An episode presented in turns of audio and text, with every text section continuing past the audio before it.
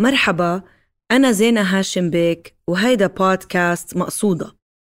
اليوم رح ألقي قصيدة للشاعرة الفلسطينية داليا طه.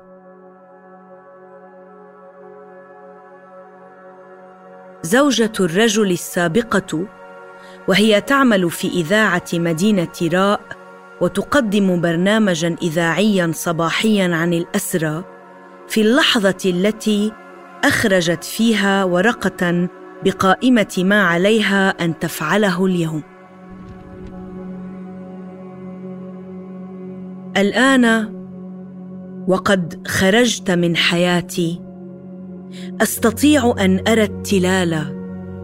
أخيرا أستطيع أن أرى كل ما في المشهد. حبات الأسكدنيا الصفراء والشرشف الأخضر على طاولة المطبخ حيث تسمرت نظرتي. كل شيء حقيقي بعد أن قلت كلمتك الأخيرة. مقابض الخزائن النحاسية. وشجرة النخيل في البوستر على الجدار لم أرها من قبل بهذا الوضوح. ولكن الستارة التي لا تزال تتحرك حين دخلت إلى الغرفة تشي بأن هناك من خرج بسرعة. وكما لو أنني فقدت الذاكرة فجأة لا أعرف اسم شيء حولي. أريد أن أقول لك ولكن هذا بيتنا ولكن لا تأتي كلمة بيت. ومكان تلك المفردة يملأني شعور هائل بمعنى البيت.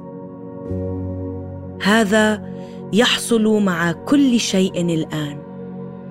كل كلمة لا أجدها تتحول إلى شعور.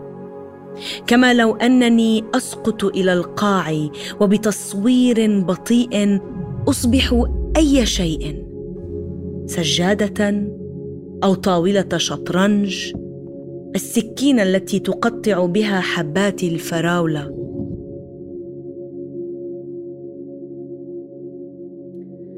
وأنا الآن أريد أن أخبرك صحيح أنني أتألم ولا أعرف كلمة جبل ولكنني أعرف تماما ماذا يعني أن تكون مكانه.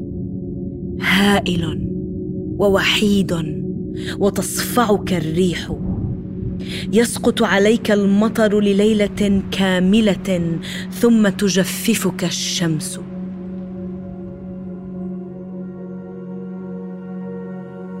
حتى الملاعق لها حياة لا نعرف عنها حين ننسى اسمها. لا أعرف أين تمشي الآن حتى أنك لم تضطر إلى حزم حقائبك. حضنتني ومشيت بين يديك رأسك المقطوع يبكي. وفي الخارج سيارة أجرة ستأخذك إلى المطار. هناك ستقلع في طائرة وتصبح بعيدا جدا. ما وراء المحيط؟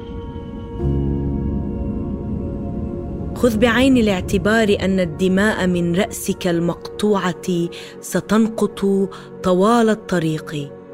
على طول الشارع السريع وعبر محيط كامل. نقط حمراء. ستظهر لك أيضا بدل الإضاءة الصفراء التي تعلن في الطائرة عن ربط الأحزمة. ومكان أزرار المصاعد وعلى الدرج الذي ستصعده لتذهب إلى شقتك الجديدة. نقط حمراء أحيانا ستلمح فيها بشكل خاطف عيني حسرتي. وستارة النافذة التي لا تزال تتحرك. والمحيط أيضا أتخيله وأصبح شيئا شاسعا. تنعق فوقه النوارس وتطارد صرخاتها في الريح. قرون الثيران واللون الأحمر وأشجار الليمون تدخل من باب بيتي أو من النوافذ يجلسون على طاولة المطبخ التي هي أنا أحيانا. أقف على أربع ارجل وفوق الصحون كأثقال. وبما أنني ما زلت لا أعرف أسماءهم فأنا أظن أنهم جميعا إخوتي. ونحن نضحك الآن وحين نبكي ستنقص المياه في المحيط الذي عبرت فوقه وسترتفع الجزر.